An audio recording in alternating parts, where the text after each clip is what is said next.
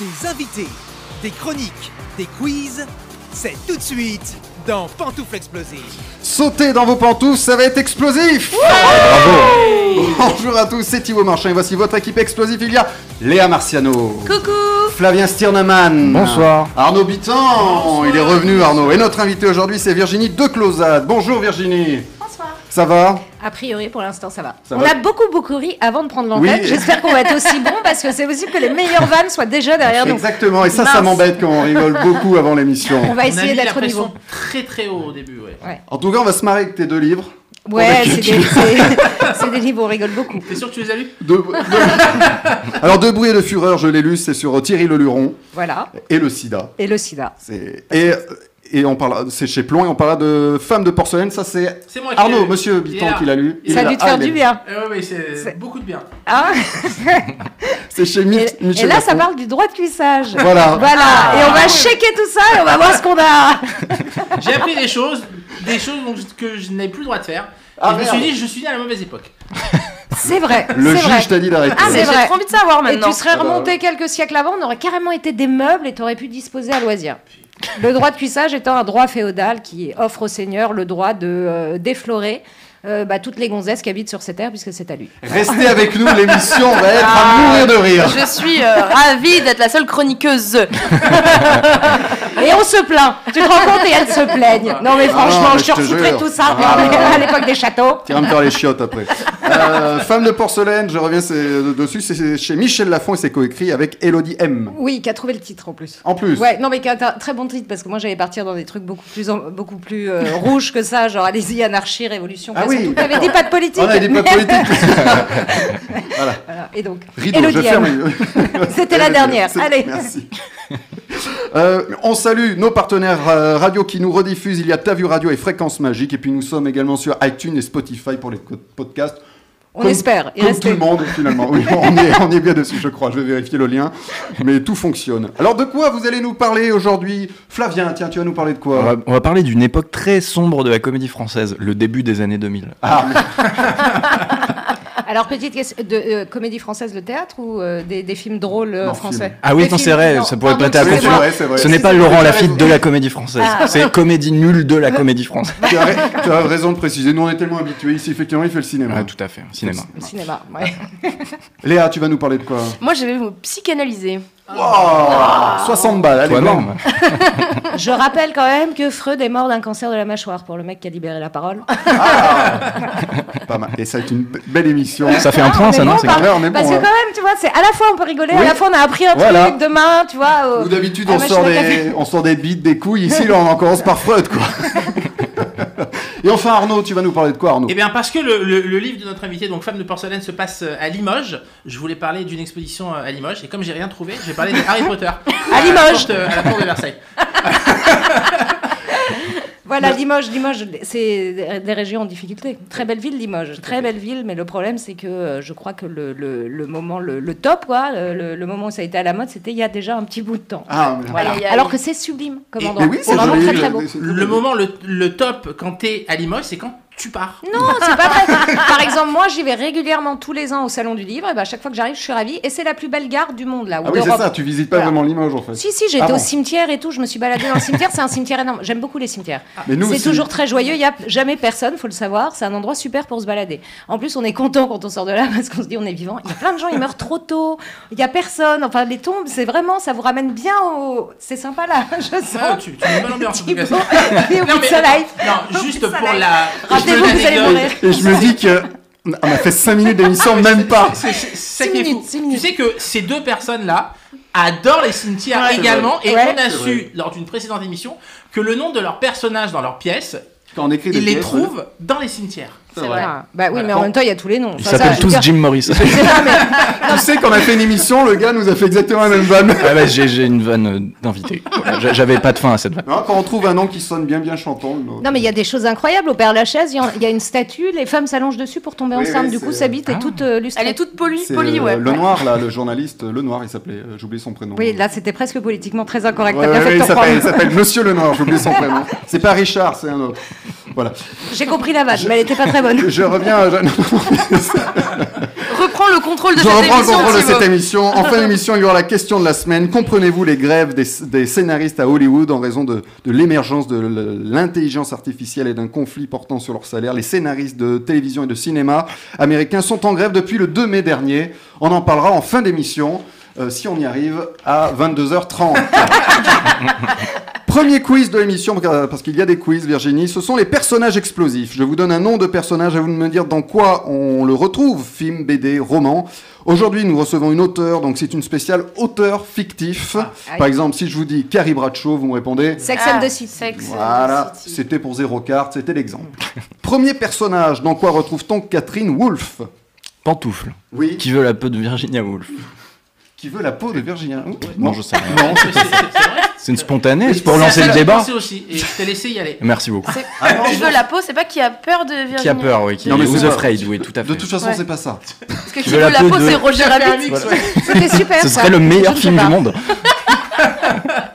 Ce serait un bon crossover. C'est pas, c'est pas ça en tout cas. Alors attends, c'est quoi le nom de l'auteur? Catherine Woolf. Catherine Wolf. euh, Ça, ça Mais- sonne français, ça, non? Non, non, c'est Ah bon? américain, mais c'est Wolf son... Wolf, Wolf, Comme un, un loup, mais avec... pas plutôt Wolf Ou, ou Wolf, peut-être, Ah. Pantoufle arabesque. Arabesque.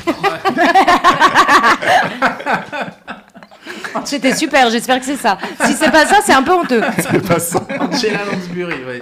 Mais c'est son nom de... C'est son nom de... C'est son nom de pseudonyme. Elle a un autre nom dans, la, dans, Ah. dans le, dans le film. Ah, donc c'est C'est deux films, même. Il y a une suite à ce film. Pantoufle, la revanche d'une blonde. Non, Pantoufle.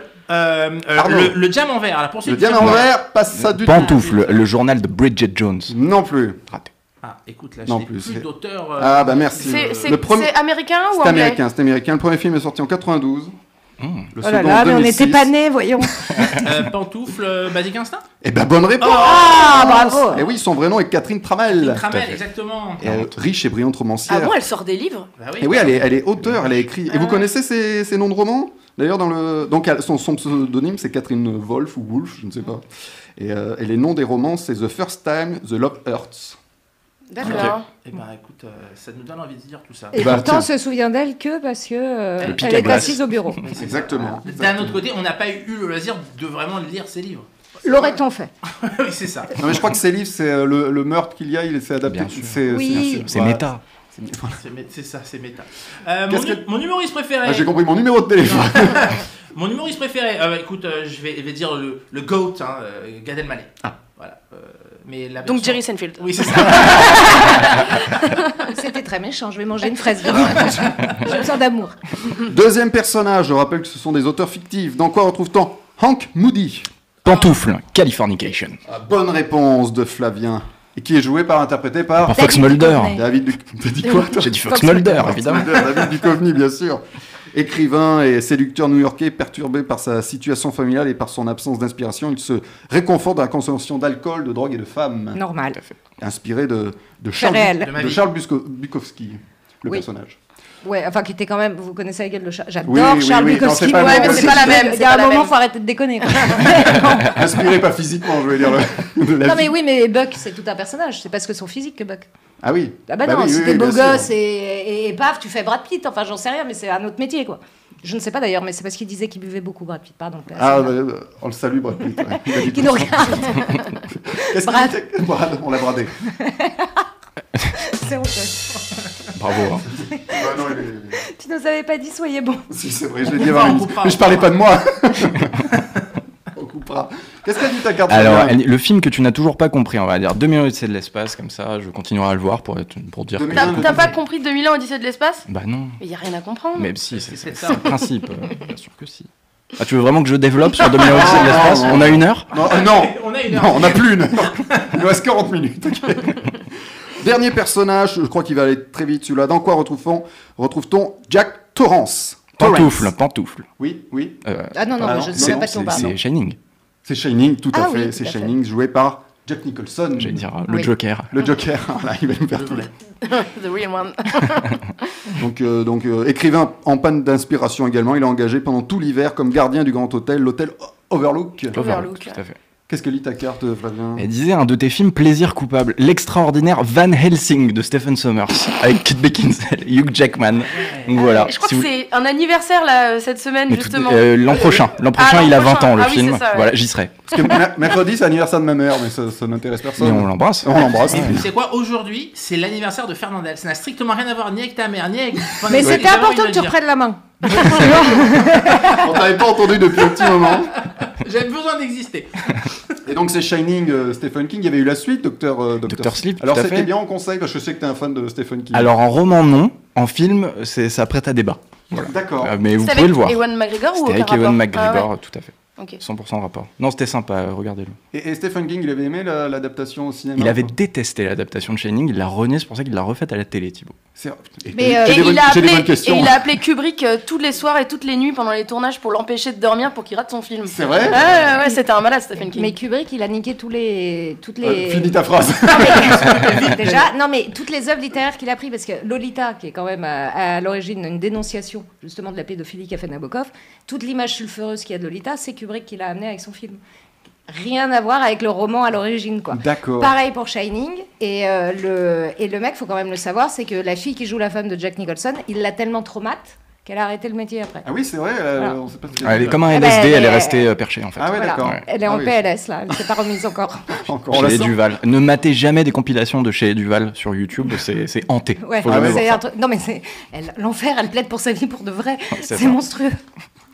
Bon bah voilà, bon, bon conseil en tout cas euh, pour, nos auditeurs. Euh, Léa, pas de cinéma cette semaine?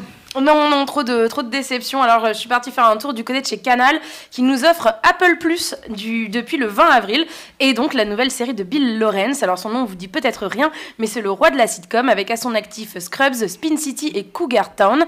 Il a même écrit pour Friends et Une Nounou d'Enfer. Aujourd'hui, il lâche un peu la sitcom au profit du drama, même si certains diraient soap, et ça s'appelle Shrinking. Alors qu'est-ce que ça veut dire shrinking? Alors, je pense euh, que c'est un jeu de mots.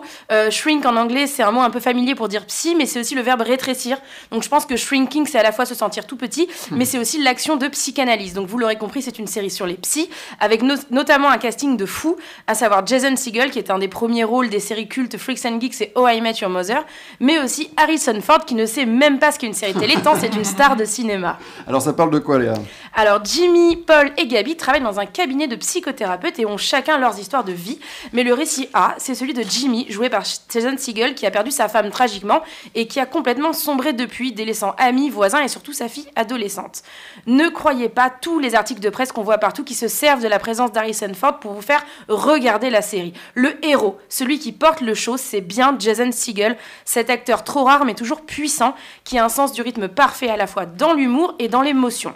Le pitch, c'est donc Jimmy qui a touché le fond et il est bien décidé à ne pas remonter la pente seul et à entraîner tous ses patients avec lui car il n'en peut plus de les entendre se plaindre. Il devient donc complètement sans filtre et va briser le mur de verre de l'éthique. Il décide de développer des méthodes peu conventionnelles, probablement illégales, ou du moins contraires à la déontologie. Il va être intrusif, les sortir du cabinet, les secouer, les menacer parfois, les prendre par la main souvent et même les faire entrer dans sa maison, explosant ainsi la frontière entre le professionnel et le personnel.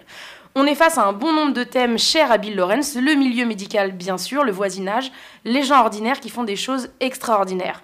Et on sent une vraie prise de maturité avec ce thème lourd et omniprésent du deuil.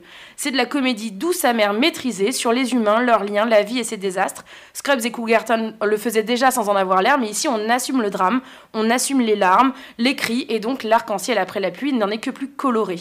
C'est un choix narratif, moi, que j'adore et que vous allez adorer aussi, ce côté feel-good au milieu du cynisme et du mal-être.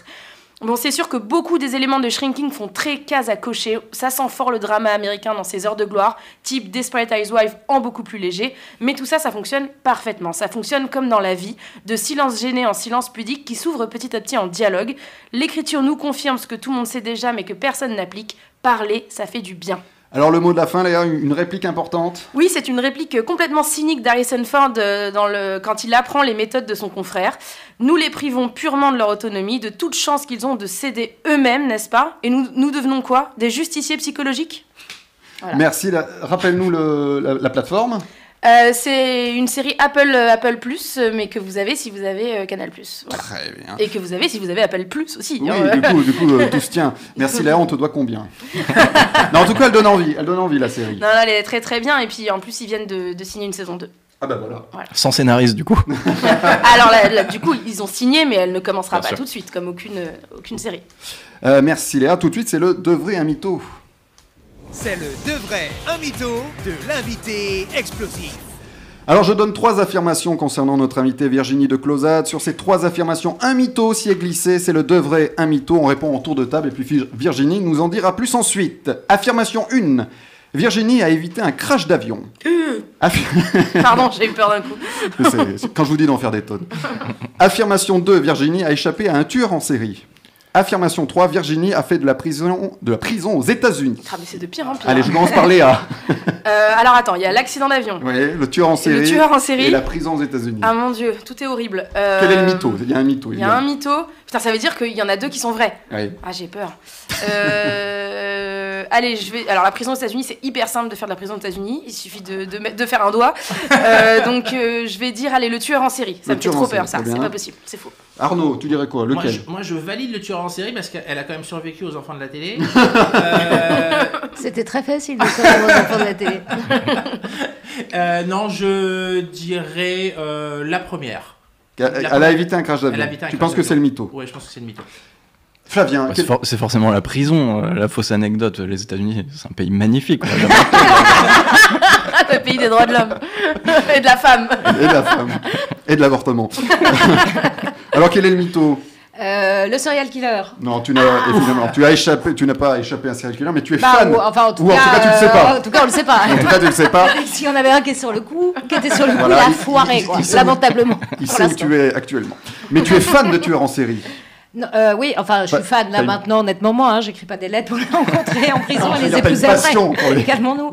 Mais non, euh, mon adolescence, oui, j'ai fréquenté, enfin, j'ai fréquenté pas du tout, mais littérairement, On va y arriver tout doucement. Il n'y a aucun mytho en fait. littérairement, je me suis tapé, j'ai, ah, j'ai passion serial killer, mais bien avant Mindhunter et. euh, et, euh, et l'autre là, comment il s'appelle Euh, Celui qui a des lunettes géniales. Dahmer. Dahmer. Euh, bien avant ça, euh, c'était super. Et alors, c'était les livres. Ce qu'il y a d'e- d'extraordinaire, c'est que c'était les livres de Stéphane Bourgoin, qui était quand même considéré comme un putain de spécialiste. Et le mec, c'est pas crêpes. On a appris il y a trois ans que c'était que mytho. Il, avait, Pendant 30 ans, il a sorti. il des a construit sa carrière sur l'idée que sa petite amie s'était fait tuer par Ted Bundy, ce qui donnait une sorte de légitimité. un truc Pas horrible. du tout. C'est énorme. Et pas du tout. Et donc, il a pris les interviews des autres gars en faisant croire que c'était lui. Puis petit à petit, comme il, il s'est fait passer pour un spécialiste, bah, il a fini par le devenir et finalement les rencontrer. Mais donc, il a dit Bah oui, j'ai menti. Et puis tout le monde a dit Bah c'est pas grave, comme il y en a pas d'autres, on va te garder toi. et donc voilà, le mec s'est passé crème. Stéphane Bourgoin, je l'adore. Ah bah. Très bon bouquin. non, non, mais il est calé. Mais l'histoire est un peu particulière. C'est vrai. Alors raconte-nous comment tu, tu as évité un, un- un vol qui s'est qui s'est qui Bah, s'est ça va craché, avec la quoi. fois où j'ai fait de la prison. Voilà, alors Enfin, vas-y, raconte- C'était une alors- bonne semaine dans ma vie, ça. Euh, Tout va ensemble. Tout va ensemble. Je m'arrange avoir une histoire par an, une vraie bonne histoire par an. 42 ans, 42 histoires. Donc ça, c'était celle de mes 16 ans. Euh, je pars à New York. Tout le monde me dit, si tu ne payes pas le métro, Virginie, tu vas en prison. Pourquoi je ne paierais pas le métro? Tu t'es dit challenge accepted. voilà. Et donc là, bon, après, je, je- de- pour plein de raisons euh, diverses et variées, je tombe amoureuse d'un garçon qui habite dans la rue, qui a mon âge, blablabla, très. euh, Très histoire d'amour à l'américaine, quoi. Je dis mon fantasme. Bref. Et donc, je ne sais pas pourquoi, arrivé dans le métro, je lui dis, bah écoute, comme tu es SDF et que tu n'as pas de sous, c'est littéral, il habitait dans Bleecker Street. Euh, viens, passe euh, en métro avec moi, je t'invite à dîner euh, plus haut. Et là, les flics nous ont arrêtés. Donc, on est parti en prison. Euh, et là, mais de la vraie prison. Donc j'ai passé genre euh, quasiment 72 heures en tout à New York, avec dans une Alors que tu avais commune- 16 ans Ouais. Dans, une salle, dans une salle commune avec plein de gonzesses qui arrivaient, qui étaient toutes des tapins de downtown, qui elle avait l'habitude. Donc elle était, j'étais là, j'essayais d'établir des liens. Non, parce que j'étais pas très flippée, j'étais déjà en train de me dire, putain, moi j'étais dans un bahut avec que des bonnes sœurs. J'étais j'étais en train de me dire, ça va faire une histoire à raconter pour les copines à la retraite. Et donc on était dans ce. Donc voilà, il y avait plein de filles qui passaient, qui se faisaient euh, arrêter parce qu'elles faisaient le tapin et qui ressortaient. Donc j'étais là, mais c'est quand même scandaleux, vous laissez une jeune fille de 16 ans de bonne famille chez les bonnes sœurs en prison alors que les, les, les, les putes vont et viennent. En fait, ils attendaient mon traducteur. Donc il a fallu. Donc on était dans cette tôle avec pendant H24 du soap qui passait, la lumière qui s'éteignait jamais, des cafards énormes et une meuf qui arrivait. Donc toutes les meufs se shootaient avant. Bon, je sais pas. Apparemment il y a une routine hein, quand même dans l'arrestation et tout ça quand tu travailles dans la rue. Et donc elle connaissait le merdier. Donc elles, euh, elles se shootaient avant de rentrer en tôle, comme ça elles, elles étaient défoncées euh, jusqu'au Ah. moment de Ah oui, sortir. Efficace efficace. Mais tu toi, vois. t'avais pas le type. Ouais, j'avais pas le type, c'était la première fois. Donc euh, je, je suis là. Non, puis comme c'était la première fois, je voulais quand même voir parce que le projet, c'était pas d'y retourner non plus, c'était de garder un souvenir assez fort pour que ça reste une anecdote que je puisse confier là, tu vois, sans non plus avoir une vie complètement déstructurée, traumatisée par l'expérience. Et donc là, il y a quand même une meuf qui est arrivée. Requiem for a Dream n'était pas encore sorti, mais elle avait le genou de Requiem for a Dream. Aïe. C'est-à-dire qu'elle était, elle était à l'héros, mais genre à l'ancienne, on a l'impression d'être en 73. Et apparemment, elle shootait au même endroit. Et donc, j'ai vu, vu comme ça une rotule qui essayait de s'enfuir de la chambre, quoi. Donc, c'était assez sympathique. Et quand je suis arrivée devant le traducteur, eh ben, euh, il avait un accent euh, terrible et je ne comprenais pas ce qu'il disait en français. Donc Donc, dit j'ai cassez-vous maintenant. Donc j'ai dû atten- parler avec l'avocat en direct et passer devant le juge et quand même six mois d'interdiction d'entrer sur le territoire. Ce qui n'était pas très grave parce qu'ils m'ont enregistré sous un faux nom. Ah. Voilà, parce que non pas que j'ai donné un faux nom, ça c'est le, ça c'est le cherry on the cake. Ouais. Je suis vieille, donc je suis sortie quand euh, dans ma jeunesse, il y avait des, des hum, cartes d'identité en carton. Oui. Vous vous souvenez de ça? Non, vous connaissez Non. au moins dans l'image? Bon bah vous faites Google Images, carte d'identité des boomers. Oui, elle, voilà. était beige un peu. Voilà, Ouais, beige en carton. Et donc, moi, un soir qui me fait yesh dans ma chambre, je me dis, tiens, elle est belle cette carte d'identité. Et donc, je la brûle pour faire un parchemin. C'est de pire en pire cette histoire. Donc, je brûle pas les numéros, mais quand même, ma carte, ma carte d'identité en carton, elle ressemble à un parchemin. Et donc, quand je me fais arrêter par les flics, je donne, tu parles, ma carte d'identité à New York. Ils sont bien contents. Et donc, comme je suis française et qu'ils voient le parchemin, ils se disent, mais ils sont complètement fous, ces Français. mais il n'y a pas un moment, ils se disent non. Ils se disent, oui, c'est possible, quoi. Les Français, ils ont un parchemin pour voyager, c'est normal. Elle nous a fait On est honte. des Gaulois. Elle nous a fait honte à l'étranger. Et donc, moi, j'ai une ribambelle de, de prénoms, là. Donc, je m'appelle Virginie Léon Monique Blanche de Closade. Et sur la carte d'identité, il y avait marqué Virginie Léon Monique. En dessous, Blanche, des Américains. Panique face au papier, ils m'ont appelée Virginie Monique. Donc, Il y a une Virginie Monique qui a sans doute beaucoup de problèmes actuellement, liée à moi. Et voilà. C'était une bonne On histoire. la ça. salue. bien. Et donc, euh, comment suite- on arrive eh à ben, ce donc, crash d'avion euh, ah oui, maintenant, putain. euh, Virginie Eh, on est, ça fait 20 minutes que je tiens le crachant, vous avez vu Alors attendez, on a fait la moitié de l'histoire. Moi je me casse. Bon, je comprends, faut quitter le projet là. Il y a un moment, faut quitter le projet. Et donc, bah, suite à, je finalement, je sors de prison à un moment. Je reste encore 48 heures à New York. Et puis on part avec ma meilleure amie pour prendre l'avion. Et là, on attend. On prenait une compagnie qui s'appelait Tower Air, mais c'était un peu le bordel. C'était genre, tu faisais aller- l'aller-retour New York pour 150 balles, mais tu savais relativement quand tu partais.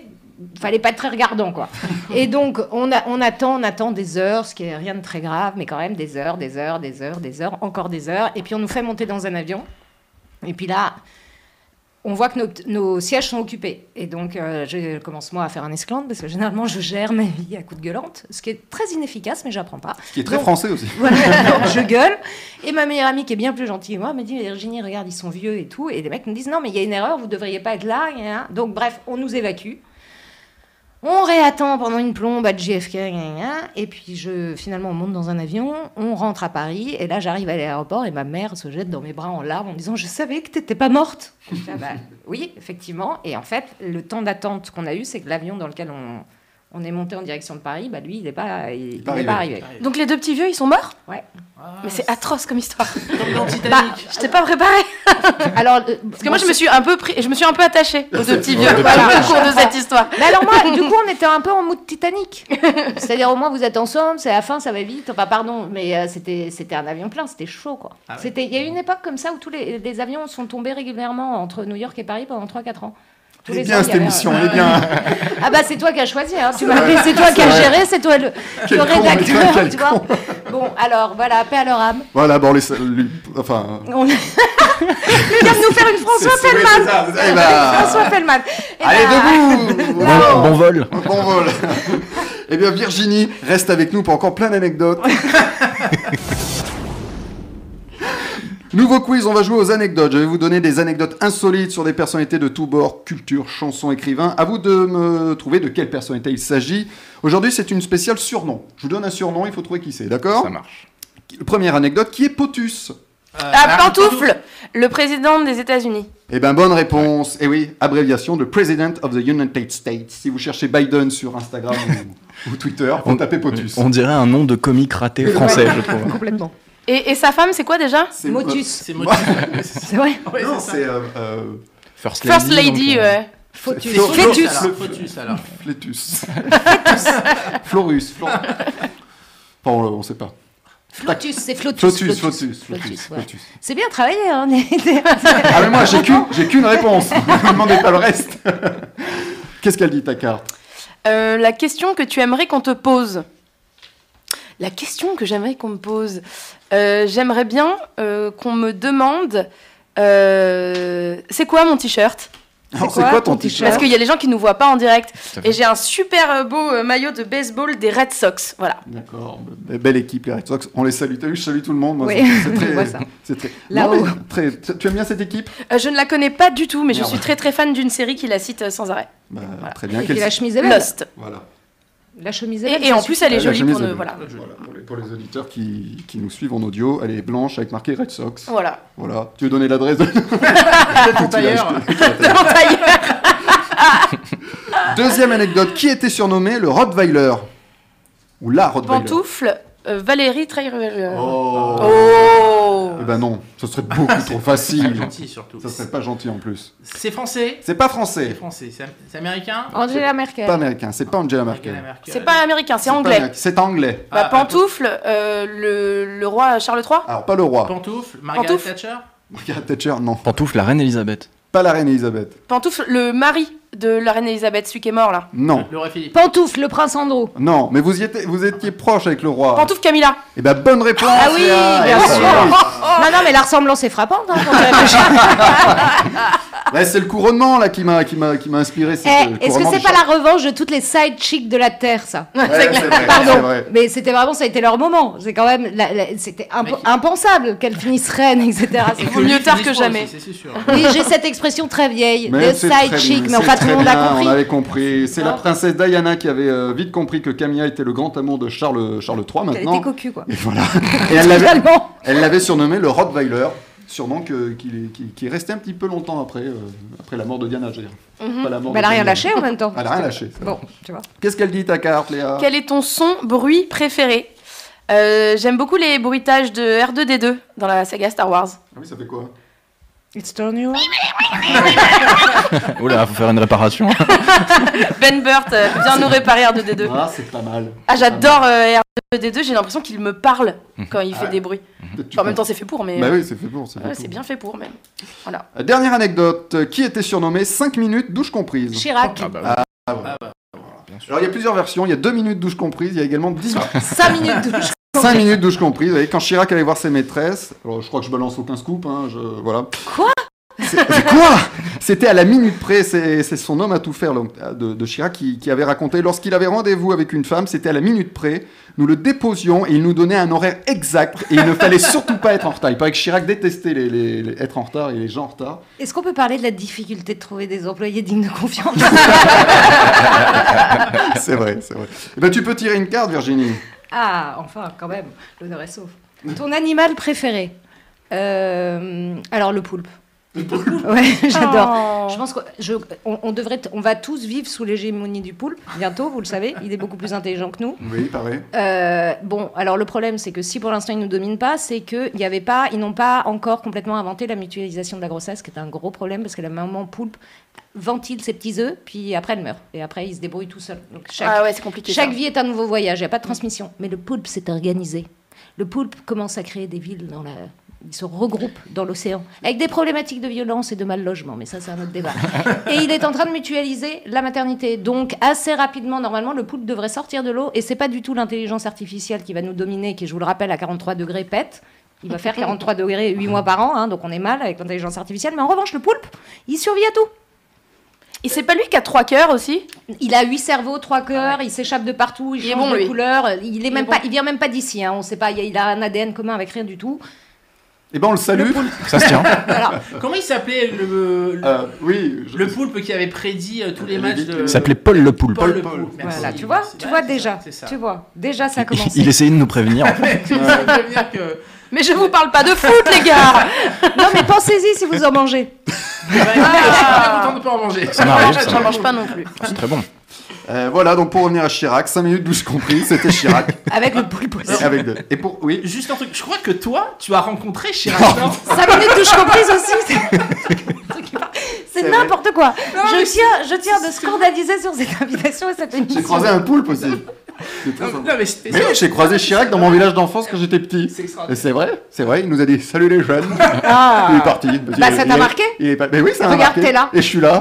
Tu vois Voilà, regarde. Ça a été ta lumière au bout du tunnel. quelle carrière 30 ans de radio, ça. Et pour revenir à Diana, la nuit où la princesse est morte, il paraît que Chirac était injoignable et introuvable. Et il paraît qu'il avait passé la nuit chez Claudia Cardinal. Il paraît, ouais. Oui, c'est ce qu'on dit. C'est- Franchement, je sais pas si c'est vrai, mais Chirac et Claudia Cardinal sur le papier, c'est joli. hein. C'est quand même la classe. Mais il y a un truc que, que je comprends pas, c'est que si c'était 5 minutes douche, douche compris, ça veut dire qu'il a pris plusieurs douches. Voilà, chez, euh, il est très propre, c'est un mec très propre. Ah, chez Claudia Cardinal, tu passes la nuit. Ouais. Enfin, plus maintenant, mais. Elle est morte, Claudia Cardinal Elle doit être dans le coin du Père Lachaise, honnêtement. Ah bon, non, mais je savais pas. Je Non, savais pas. non. Non, elle est pas morte, Claudia Non, Cardinal. elle est pas morte. crois Non, elle, Ah, elle est- non, elle est juste un peu. Chirac est mort Chirac est mort.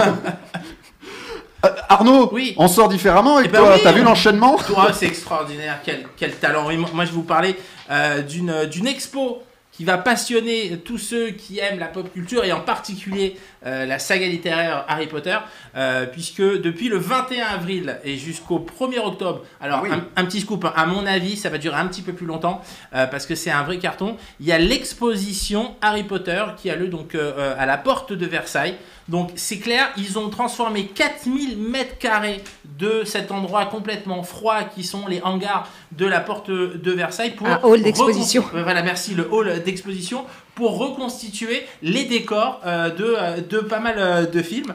Euh, c'est la deuxième étape européenne de cette tournée mondiale de l'expo Harry Potter. Il y a déjà plus de 200 000 places qui ont été vendues. Ah, pas mal. 200 000 places, dont, dont plus de 20 000 euh, euh, juste avant l'ouverture. Il y a une centaine d'accessoires. On va pouvoir vraiment se balader dans une dizaine euh, de, euh, de rooms, de, euh, de pièces, euh, vraiment dédiées. Je traduis pour ceux qui ne, qui ne on est savent pas. vraiment des brels. Hein.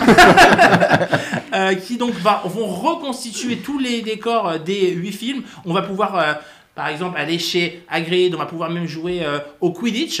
Et, Ouais va- ouais, et c'est une exposition complètement immersive. C'est-à-dire que chaque euh, participant va avoir un petit bracelet.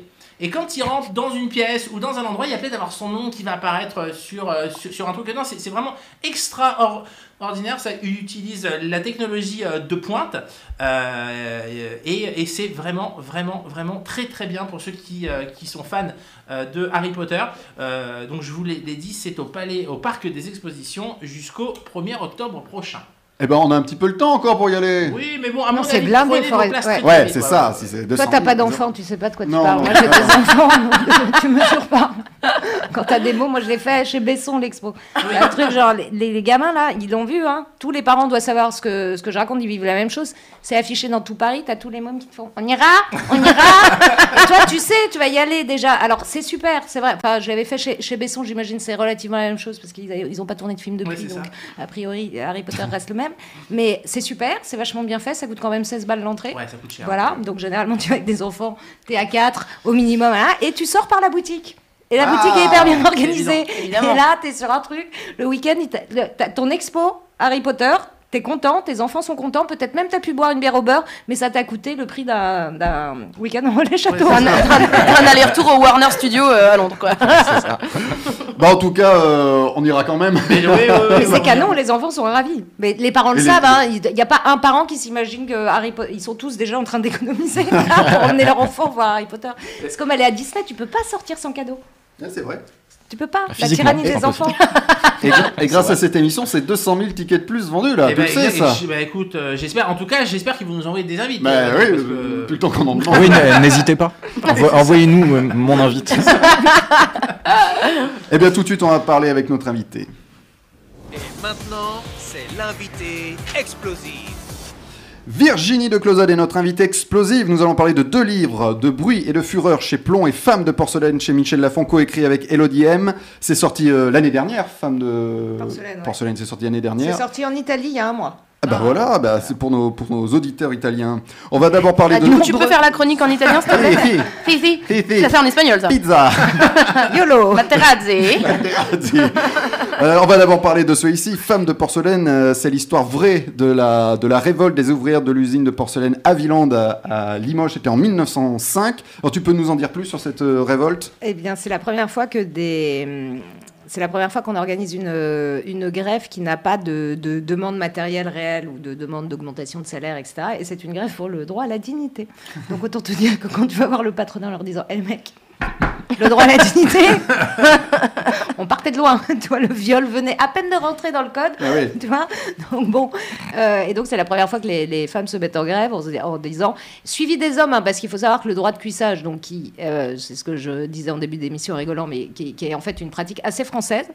Euh, en tout nous. cas, de le penser comme ça, je vous rappelle que quand, quand Dominique Strauss-Kahn a sauté sur son sur euh, sa femme de chambre, euh, dans les médias français, tu avais quand même des hommes politiques euh, qui, Larcher, je crois, c'est Larcher qui a dit ça, il me semble, peut-être pas lui, donc dans le doute, je vais m'abstenir de citer son nom, mais qui a dit oui, bon bah ça va, on va pas. Non, d'ailleurs, c'était pas un homme politique, c'était Jean-François Kahn qui a dit ça, et qui a dit bon bah ça va, on va pas s'offusquer pour un troussage de domestique.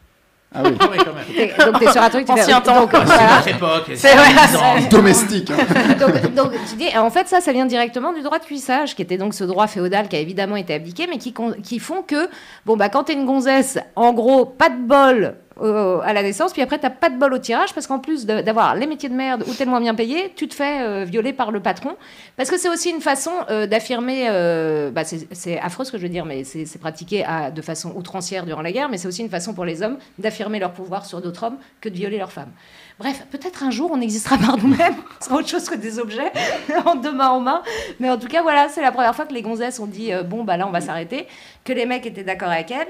Et euh, ce que je trouve intéressant, c'est un, le droit de cuissage. En fait, euh, je suis étonnée de voir à quel point c'est pas su et pas connu, alors que on a, bon, il y a le MeToo qui est passé dans le monde entier, mais en France, on a quand même ce- cette tradition très française de est-ce que c'est grivois, est-ce que c'est de l'humour, euh, jusqu'où on peut aller dans la Mm. drague, parce que quand même, à la Chirac, 5 minutes douche comprise, ça fait partie de, de, de notre... euh, comment Du patrimoine. Patrimoine du patrimoine, voilà.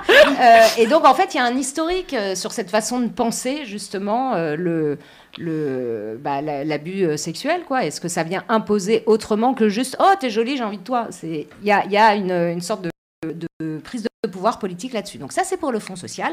Et puis en même temps comme ça se passe en 1905 et que moi j'adore Balzac j'adore le 19e siècle classique euh, on, a- on a fait avec Elodie une, une- une structure extrêmement romanesque avec deux sœurs que tout oppose qui sont séparées à la naissance et qui à un moment donné vont se retrouver à Limoges en 1905 Et le livre a été écrit pendant le confinement ouais. et grâce à Google Earth. Bah déjà pour connaître Limoges, parce Ouais. qu'à à l'époque on y avait, enfin moi j'y avais été en salon du livre seulement et l'autre Tu avais vu la gare donc Voilà, on avait prévu d'y aller, puis ah, Covid, qui change les plans. Euh, donc merci Google, et puis surtout Google Doc. Mais ce qui avait de super, c'est que c'était quand même hardcore. Ce... Enfin, hardcore, moi j'en garde à mon souvenir, mais c'était euh, bon, fallait faire l'école. On était, il n'y avait pas grand chose à faire là, à part applaudir au balcon. Et euh, ceux qui écrivaient du contemporain, je comprends que ça a été très compliqué pour eux. Euh, mais alors nous, en fait, ça a été la joie. C'est-à-dire deux Ouais. heures par jour. On, on- on avait deux heures euh, d'écriture tous les jours et on foutait le camp à Limoges en 1905, voir nos copains imaginaires. et c'était super. Ouais, t'avais tout euh, à dispo, des, des Ouais, archives et tout. Tout. C'est génial. Puis, t'as- et puis euh, vraiment, le monde est arrêté. T'as que ça à faire, Mm. voyager dans le temps. Quoi. Personne te retient. Arnaud a lu le livre. Oui, je l'ai. Un, oui. un petit mot sur le livre, Arnaud? Un petit mot, j'ai beaucoup aimé Deux le même, hein. ouais, bah, même un petit peu plus. Euh, j'ai beaucoup aimé le côté un petit peu euh, drame familial parce que c'est il y a aussi euh, un drame familial, il y a aussi euh, euh, un petit côté policier puisqu'il y a deux sœurs qui au début oui deux, deux sœurs qui au début doivent doivent quitter Paris parce que bah, il s'est passé quelque chose. Ça m'a ça m'a fait penser à la série Les, Les combattantes où ça, vraiment, où, où ça mettait vraiment en, en exergue les femmes. Et, euh, et c'est vraiment un livre que je n'ai pas encore terminé, mais que, euh, mais que je ne saurais euh, finir très très vite. Très bien, très bien. Et c'est chez, euh, c'est chez Michel Lafon, pardon. chez Michel Lafon. Femme de porcelaine. Ouais. Et c'est coécrit avec Elodie M. Il y a une meuf qui perd son nez dans le livre. C'est vrai? Ouais. C'est arrivé comme as, quoi. C'est vendu. Je suis arrivé là. L'info est arrivée comme as. On s'y attendait pas. C'est le quatrième de couverture. Pour ça, faut l'acheter. Voilà. Et puis il y a un autre livre, c'est sur Thierry Leluron, De bruit et de fureur, toujours disponible, ça c'est chez Plomb. Euh, alors c'est pas que sur l'imitateur. Non, à l'origine, je voulais faire une bio du sida. C'est vrai, cette partie Ouais. là, le, le- Ouais, je voulais faire une biographie du, du virus. Et alors, comment t'es arrivé sur euh, Thierry Le Luron bah Parce que. euh, Parce que je te cite, ça t'excitait pas du tout. Je parle de Thierry Le Luron. Non, je trouvais ça ringard. Je pensais qu'il était ringard. Euh, bah, parce que je voulais écrire sur le tout début du, de l'épidémie du sida, où on connaît quand même beaucoup mieux le sida dans les années 90 que ce moment où. C'est quand même fou, quand... bah, un peu comme on a vu avec le Covid, mais c'est quand même. Et un truc que moi je trouvais hyper étonnant, c'est. Il se passe rien, enfin rétrospectivement en fait il se passe, mais t'as cette impression qu'il se passe rien. Puis un jour t'as un mec qui arrive dans un hosto, et de ce jour-là, tous les jours, partout, il y a des mecs qui arrivent dans l'hosto. C'est quand même un truc fou Mm. quoi. Euh, donc je voulais raconter ça et ce moment avant de savoir euh, comment ce qui se passe quoi enfin où il y a tout à faire et euh, comme je viens d'une famille qui produit des- du spectacle mon oncle m'a dit avait travaillé avec Thierry et m'a dit mais pourquoi Ton tu- oncle, c'est. Hervé Hubert Hervé qui avait Hubert. été son manager euh, son dernier manager il m'a dit mais pourquoi tu, tu n'écris pas sur Thierry? Et donc c'est là où je dis bah, c'est- quand même. Et, euh, et il me dit non mais écoute. Et donc il me raconte l'histoire de Thierry. Je fais oui, il y a une histoire il y a une histoire. Mais bon euh, c'est c'est un peu touchy les- moi ma famille avait j'ai toujours su qu'il était décédé du sida mais ils avaient, ils avaient pas parlé parce que la famille de Thierry parlait pas. Et puis en fait la sœur de Thierry a, a écrit un livre sur le fait que Thierry était mort du sida. Lynn Renault a écrit un bouquin aussi où elle en parle. Ils ont fait des un jour un destin où tout le monde en parle donc du coup on a dit bah en en fait il se trouve que comme Thierry n'avait pas vraiment révélé son homosexualité, parce qu'on était aussi, enfin, dans une époque où on révélait pas son homosexualité, en gros, vous faisiez ce que vous vouliez dans votre chambre à coucher. Mais donc, comme quand le sida est arrivé et qu'il tombait malade, bah, il y avait des étapes de conversation qui avaient. C'était compliqué de prendre le, le chemin, le train en route, surtout pour un truc où tout le monde avait peur, les gens pensaient que. Enfin, vraiment, hein, les, les, les, gens, c'était des pestiférés, hein, les malades du sida. Donc, euh, Surtout à l'époque, on appelait ça le cancer gay d'ailleurs. le cancer, gay, la peste gay, ouais. Et, le, et, le, et donc Thierry a eu, a, a eu cette maladie. Et en fait, ça va très vite. Et, euh, il se trouve que bah, à ce moment-là, euh, il y avait euh, mon oncle et mon grand-père qui, qui étaient à ses côtés. Mais- Et, donc, euh, bah, et bah donc euh, j'ai raconté cette histoire en remontant les archives familiales. Parce qu'évidemment, il y a le souvenir de tonton. Mais là, je m'apprêtais quand même à, à prendre un truc un peu touchy, quoi. Donc, il faut faire les choses respectueusement. Lorsque tu parles de tonton, tu parles pas de Mitterrand. hein. un autre, un autre. Parce que c'était l'époque, c'est pour ça que je... Et, euh, et, le... et en fait, les archives sont folles parce que la presse raconte un autre Thierry. C'est ça que j'ai trouvé dingue. C'est qu'on a reconstruit une image de Thierry Leluron parce que la presse en parle de façon beaucoup plus rock'n'roll. Lui dit qu'il a pris de l'héroïne, qu'il est voilé à vapeur, que euh, quand il apprend qu'il a le sida, qu'il sort de l'hôpital, la première chose qu'il fait, c'est d'aller voir Paris Match et de dire euh, Je n'ai pas le sida, euh, ce n'est pas la peine de venir cracher sur ma tombe. Enfin, le truc, le mec, et, il devient de plus en plus politique à mesure que son angoisse de la maladie et, la maladie gagne du terrain quoi. Et alors c'est après c'est une psychologie, c'est mon interprétation, ça n'engage que moi, mais moi c'est ce que j'ai compris de lui. J'ai eu l'impression que l'angoisse intérieure était tellement folle que parfois c'est plus facile de se créer des énormes angoisses extérieures quoi. Et que donc ça lui a donné aussi une, force pour aller taper, aller jusqu'au bout, etc. Tellement euh, c'était ingérable. Comme c'était, on, a oublié d'où on vient, mais c'était monstrueux. C'est monstrueux et des hétéros connaissaient pas. Donc c'est vraiment une angoisse que les homos ont vécue euh, entre eux euh, de façon indigne parce que les, gens étaient pas là et on les rendait coupables quoi. Bah, quand même, il y avait qu'à pas quoi.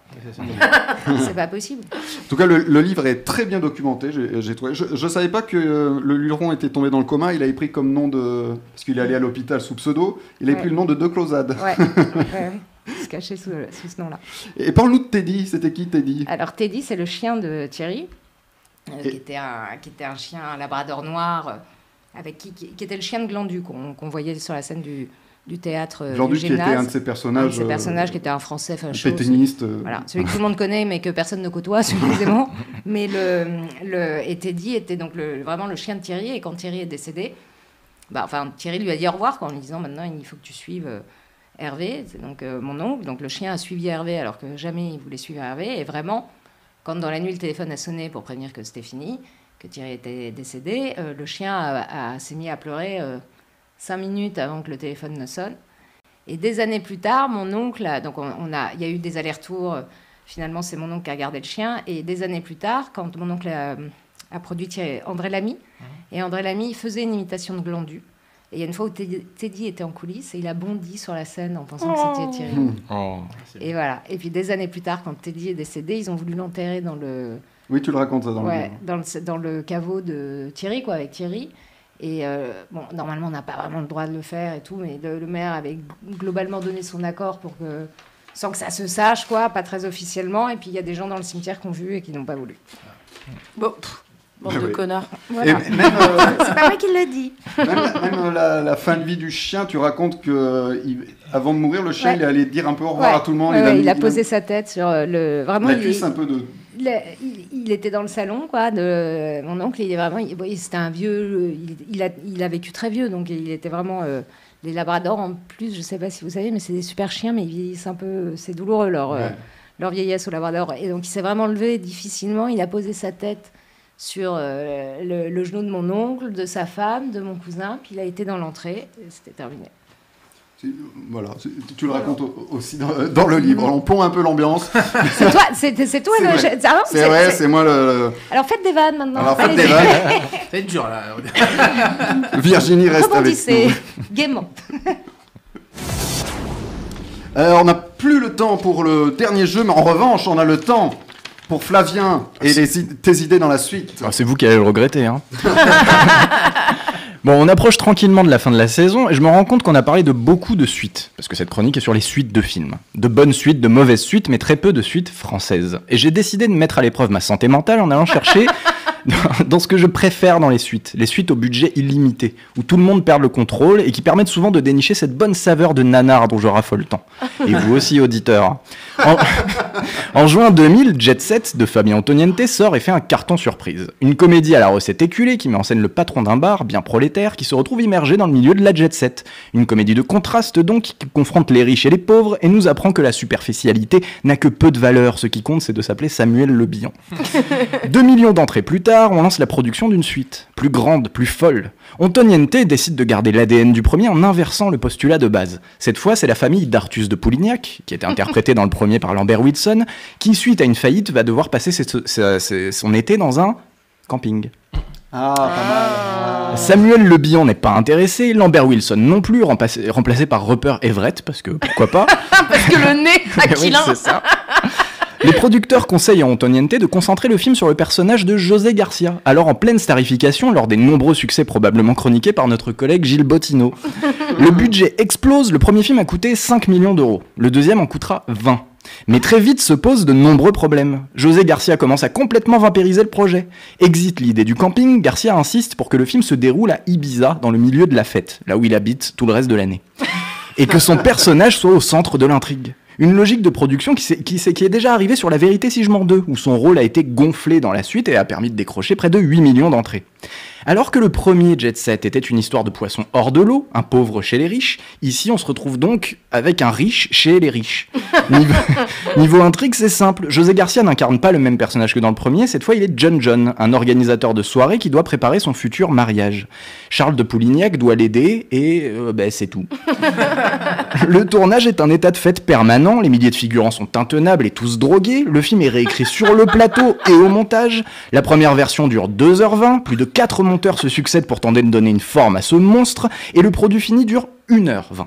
1h20 où on sent que les scènes auraient pu être dans n'importe quel autre ordre, que les gags sont improvisés, où il y a des faux dilemmes qui se croisent avec des imitations d'humains, à moins que ce soit l'inverse. Et au 30e gag d'une chèvre, je ne rigole pas, d'une chèvre qui a avalé du Viagra rose et qui tente de monter, montrer son amour à Rupert Everett, qui galère lui-même à enchaîner trois mots de français, je sentais mon esprit décrocher et cette chronique dériver. Faut que je sois clair avec vous. Cette année, j'ai survécu à des zombies italiens, à des piranhas en plastique, toujours italiens, à un Titanic version PlayStation 1, à de la SF somnifère québécoise et même à 50 nuances degrés 2, 50 nuances plus sombres. Et pourtant, ce qui m'a mis KO, c'est la vision de José Garcia qui débarque en boîte de nuit dans un costume de robot géant et qui lance des bulles sur du David Guetta. Car oui, Thibaut, si je pouvais euh, te tenir la main, je le ferais, mais tu es trop loin de moi, Thibaut. La musique de, de People Jet Set 2 est composée par David Guetta. Ah. Si un auditeur veut m'expliquer ce qui s'est passé pour que cette suite devienne tout ce qu'elle était censée dénoncer, quelqu'un peut-il m'expliquer pourquoi Jean-Claude Brialy incarne une imitation de Massimo Gardia, du nom de Minimo Gardia? Dix minutes avant que le vrai Massimo Gardia ne débarque dans le film ou quelqu'un peut m'éclairer sur qui est ce Julien de la Starac qui méritait en 2004 le name dropping Je ne suis plus sûr de rien. Bref, Tout ça pour dire que le film sort donc en 2004, la critique le détruit, le public l'ignore, le film est tombé dans les limbes du cinéma. Tel le, plateau de jeu Jumanji, c'est une fois tous les dix ans qu'on peut entendre résonner les pulsations de la boîte de nuit et qu'un malchanceux tombe sur un DVD de People en solde. Ce malchanceux, ça peut être vous. Non, je déconne, téléchargez-le. Ce malchanceux, c'est moi. Je Tu l'as l'ai. Tu l'as Je l'ai 1,50€ chez Leclerc. Mais je l'avais pas vu, c'était pour le voir. Ah, bien sûr, bien sûr. Et alors, t'es contente? J'ai plus aucun. j'ai- Ah je moi me non souviens pas du. Je sais de pas de quoi parle Flavien. J'ai plus aucun souvenir du film. Non, je déconseille, franchement. En tout cas, mais, mais c'est marrant parce que ça donne toujours envie, tes chroniques. Ça me fait quand très même. plaisir, tu vois. On a envie de voir si. euh, mais si c'est un art, le nanar. C'est ça, oui, mais c'est Tout à vrai. fait. C'est vrai. Oui, mais on a envie de le voir un peu péter en se foutant de la gueule du film. C'est pas pareil, C'est tu vois. Mais c'est l'avantage de ce film, c'est que tu peux rester à jeun devant, très vite t'es pété. Merci en tout cas, Flavien, c'est toujours très intéressant. Merci beaucoup. Euh, tout de suite, c'est la question de la semaine. La question de la semaine dans Pantoufle Explosive.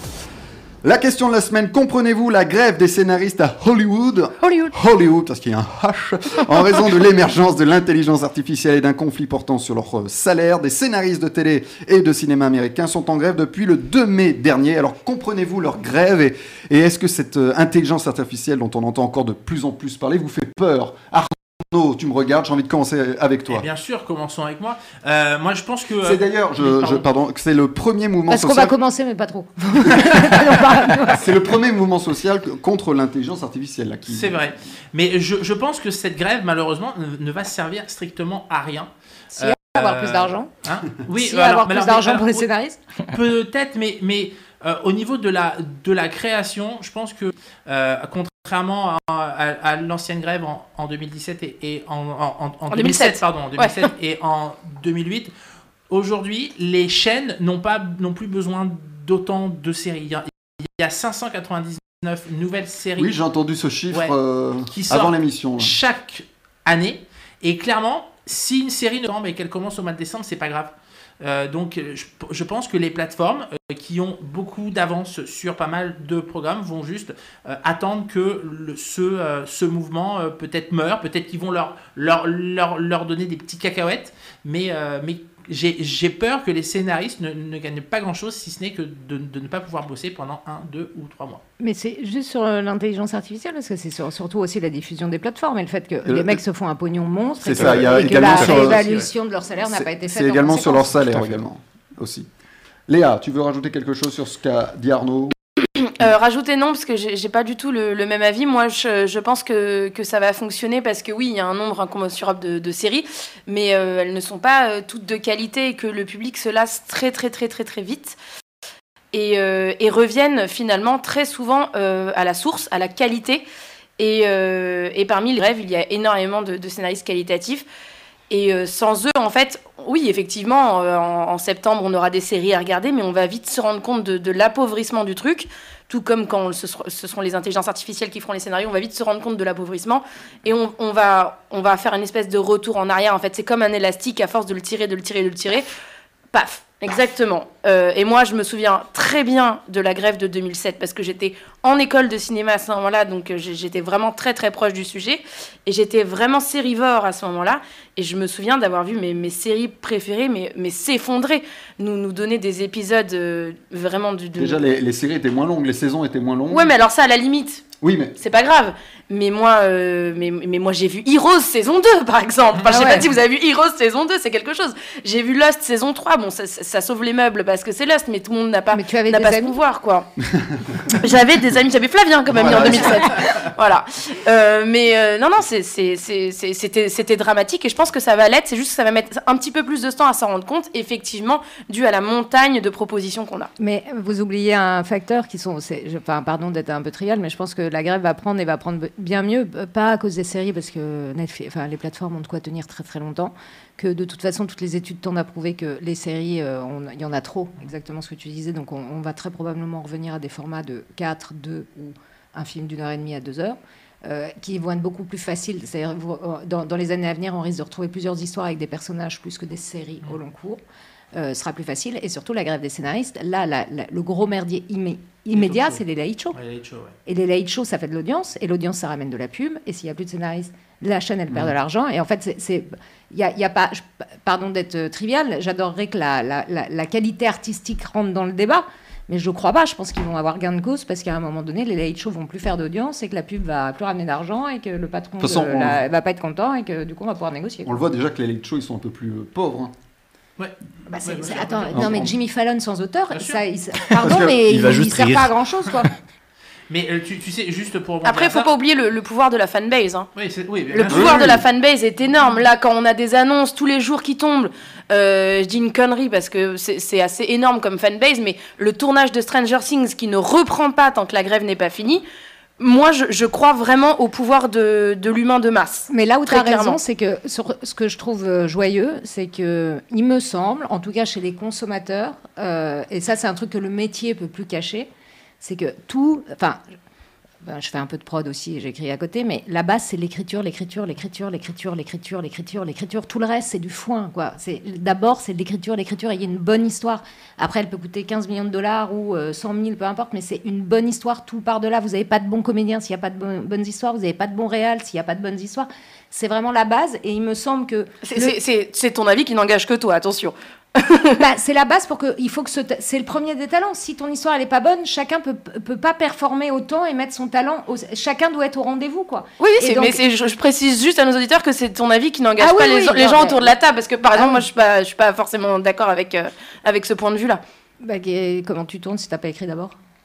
Ah, on n'a pas, j'ai pas dit qu'on n'avait pas écrit. J'ai Bah, simplement dit que la base, ça n'est pas forcément une bonne histoire et que sans bonne histoire, il n'y a pas de bons réalisateurs ou de bons comédiens. Je, suis- je suis- je suis pas Bah, Même- d'accord avec même ça. Godard, il a galéré hein, sans scénar. C'est-à-dire, on l'a essayé hein, le travail sans scénar en impro et tout. Il faut vraiment être un génie. Et même quand t'es un génie, il y a des fois tu te foires quoi. Donc écrire quand même balise vachement, c'est la base. Et surtout, c'est un truc, c'est qu'on est tous devenus méga consommateurs. Donc on est devenus quand même très très très exigeants en termes d'écriture. Il me semble que tous les tous les spectateurs bien que ce soit vrai. savent, non mais que écrire est important quoi. Donc il me semble que le public est plutôt de leur côté sur les scénaristes. Ils n'ont pas l'impression le public que euh, c'est un abus quoi. Bah, j'aimerais bien que ce soit vrai. Pour le, pour le coup, j'aimerais bien que tu aies raison. Mais malheureusement, j'ai l'impression que qu'on donne à manger ce, ce que les Ah, gens tu, veux, tu veux souhaitent. dire, tu veux dire que le public. Le public se contente de très très peu. Oui, d'accord. Tu veux dire qu'ils apprécient pas toujours ce qui est bien écrit, quoi. Bah, euh, faut voir les, faut simplement voir les entrées et les nombres de, de vues sur les séries et pour vite se rendre compte que effectivement le, le- le- le consommateur ne, ne tend pas vers la qualité, malheureusement quoi. Flavien qui n'a rien dit encore. Je vous écoutais, c'était passionnant, merci beaucoup. non, euh, je vais, je vais être un peu pas sérieux, mais je regarde pour mon visage sérieux. Mais euh, du coup, euh, moi, c'est plus une question d'exploitation, c'est de la main d'œuvre. Les gens, ils veulent juste euh, qu'on réévalue leur salaire. Ben, C'est exactement ce qui s'est passé en 2007-2008. Ils ont eu gain de cause. Je pense qu'ils auront encore une fois gain de cause parce que maintenant, ça peut devenir une guerre à partir du moment où dans l'équation on rentre l'intelligence artificielle qui, elle, permettra, vu que c'est de toute manière de l'interprétation. Moi, je l'utilise tous les jours, les chats GPT, les trucs comme ça et tout. Je trouve ça passionnant. Et je pense que ça va être un outil qu'il va falloir prendre en main parce que sinon, euh, évidemment, qu'il va y avoir de l'exploitation euh, habituelle. Mais là, ce qui peut se passer, c'est que par exemple, vous parlez de late show, vous parlez de séries de consommation. Donc on parle, euh, là, on parle effectivement, le débat de la qualité, il est pas là-dedans.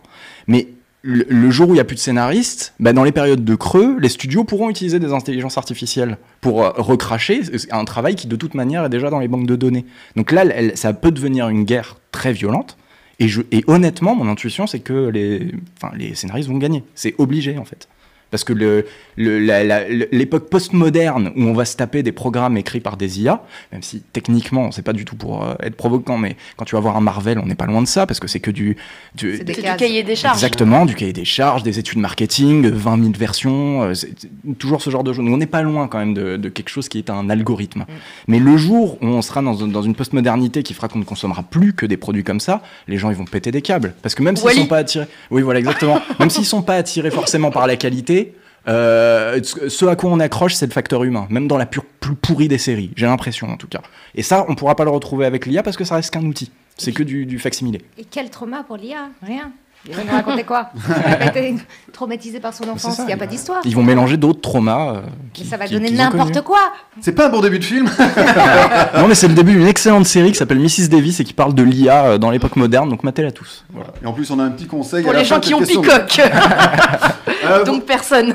Vous voulez rajouter quelque chose à cette question de la semaine? Bah, et toi, t'en penses quoi?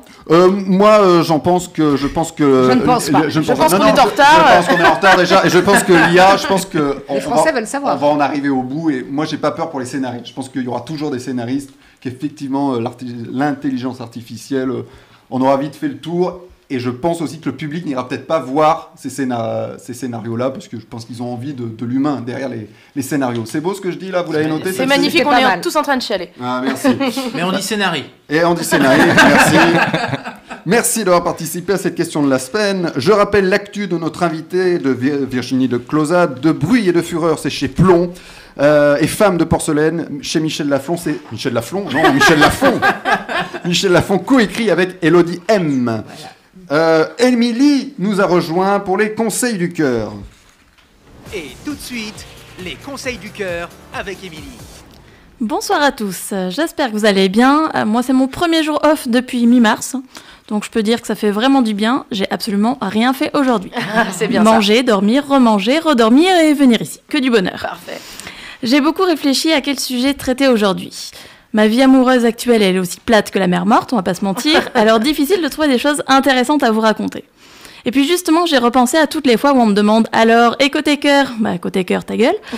si j'ai envie d'en parler, je t'en aurais parlé. Si j'en parle pas, c'est soit parce que j'ai pas envie, soit peut-être parce que aussi ça me pèse. Ah, t'y as pas pensé à ça. Et ouais, tourner cette fois sa langue dans sa bouche avant de parler, c'est pas que pour les enfants. C'est comme quand tu demandes à un couple, alors c'est pour quand les enfants? Est-ce que tu t'es dit une seconde que peut-être il n'en voulait pas, ou peut-être il pouvait pas en avoir? Et toi, tu te dis que pour satisfaire ta curiosité, il y a rien de mieux que remuer le couteau dans la plaie. Donc à chaque fois, moi, ça me serrait un petit peu le cœur quand on me posait ce genre de questions. Parce que si tu te poses la question, oui, c'est un petit peu pesant d'avoir personne dans sa vie pour partager son quotidien, à qui raconter ses journées, etc. Puis un jour, je me suis dit merde. Oui, sur ce plan-là, c'est pas l'éclate. Je suis pas la plus épanouie. Mais le reste de ma vie, bah finalement, j'ai jamais été aussi heureuse dans ma vie. Je fais un boulot que j'adore, je, rencontre tous les jours des gens super, j'ai des amis géniaux, je fais ce que je veux dans ma vie. En vrai, il n'y a pas d'ombre au tableau. Alors pourquoi laisser les gens qui s'intéressent à ma vie amoureuse noircir tout ça? Ça viendra quand ça viendra. Est-ce que c'est plus important d'être bien et en accord avec soi-même ou plutôt d'être bien dans sa vie amoureuse C'est pas une finalité en soi d'avoir une famille, des enfants, une maison, un chien. Ah, ça j'ai déjà. La finalité, c'est d'être heureux, d'être bien dans son corps, dans sa tête, de faire ce qu'on a envie de faire quand on a envie de le faire. Et la vérité, c'est que quand on arrive enfin à ce sommet-là, le reste, bah, c'est que du plus, c'est du rab. Alors ouais, ce serait du super rab, clairement, mais c'est pas le but, c'est juste la cerise sur le gâteau. Donc mon petit conseil du jour, c'est ça, parce que pour en avoir parlé avec d'autres célibataires, je suis pas la seule dans ce cas-là. J'ai envie de vous dire, lâchez prise. Lâchez prise avec ce mal-être un petit peu que les autres créent en vous laissant croire que c'est ça qui est important de rencontrer quelqu'un. C'est pas vrai. Je suis convaincue qu'on a tous quelqu'un qui nous attend quelque part. Pour certains, bah, le chemin pour leur bonheur perso, il est un petit peu plus long. Donc peut-être qu'ils en passent par rencontrer quelqu'un pour surmonter tout ce chemin. Mais pour d'autres, bah, c'est peut-être l'inverse. Et peut-être qu'on fait partie de ces gens-là. On a besoin de trouver notre bonheur pour ensuite pouvoir le partager. Il suffit juste de laisser le temps. Alors lâchez prise, aimez-vous, pensez à vous, vivez, aimez, soyez heureux et le reste suivra naturellement. Oh, c'est beau Eh ouais. Merci Émilie, Flavien t'applaudit. Pour écrire à Émilie, c'est sur émilie.pantouflexplosive.gmail.com Merci à tous d'avoir participé à cette émission. Merci Virginie d'être venue. Merci, on s'est bien amusé. Mais C'était oui, peu. c'était un peu le bordel, mais c'est le principe de cette émission. Pardon. Je rappelle, De bruit et de fureur, c'est chez Plomb, et Femme de porcelaine, c'est chez Michel Lafon, coécrit avec Elodie M. Merci Arnaud, merci Léa, merci Émilie, merci Flavien, merci. Tu voulais rajouter quelque chose? Non, rien. Ah bon? Merci c'était Thibaut. important de reprendre la main. Ah ouais. Merci, Thibaut. Merci Flavien, merci Virginie. Euh, on, se retrouve en podcast sur iTunes et Spotify. Bonne semaine explosive.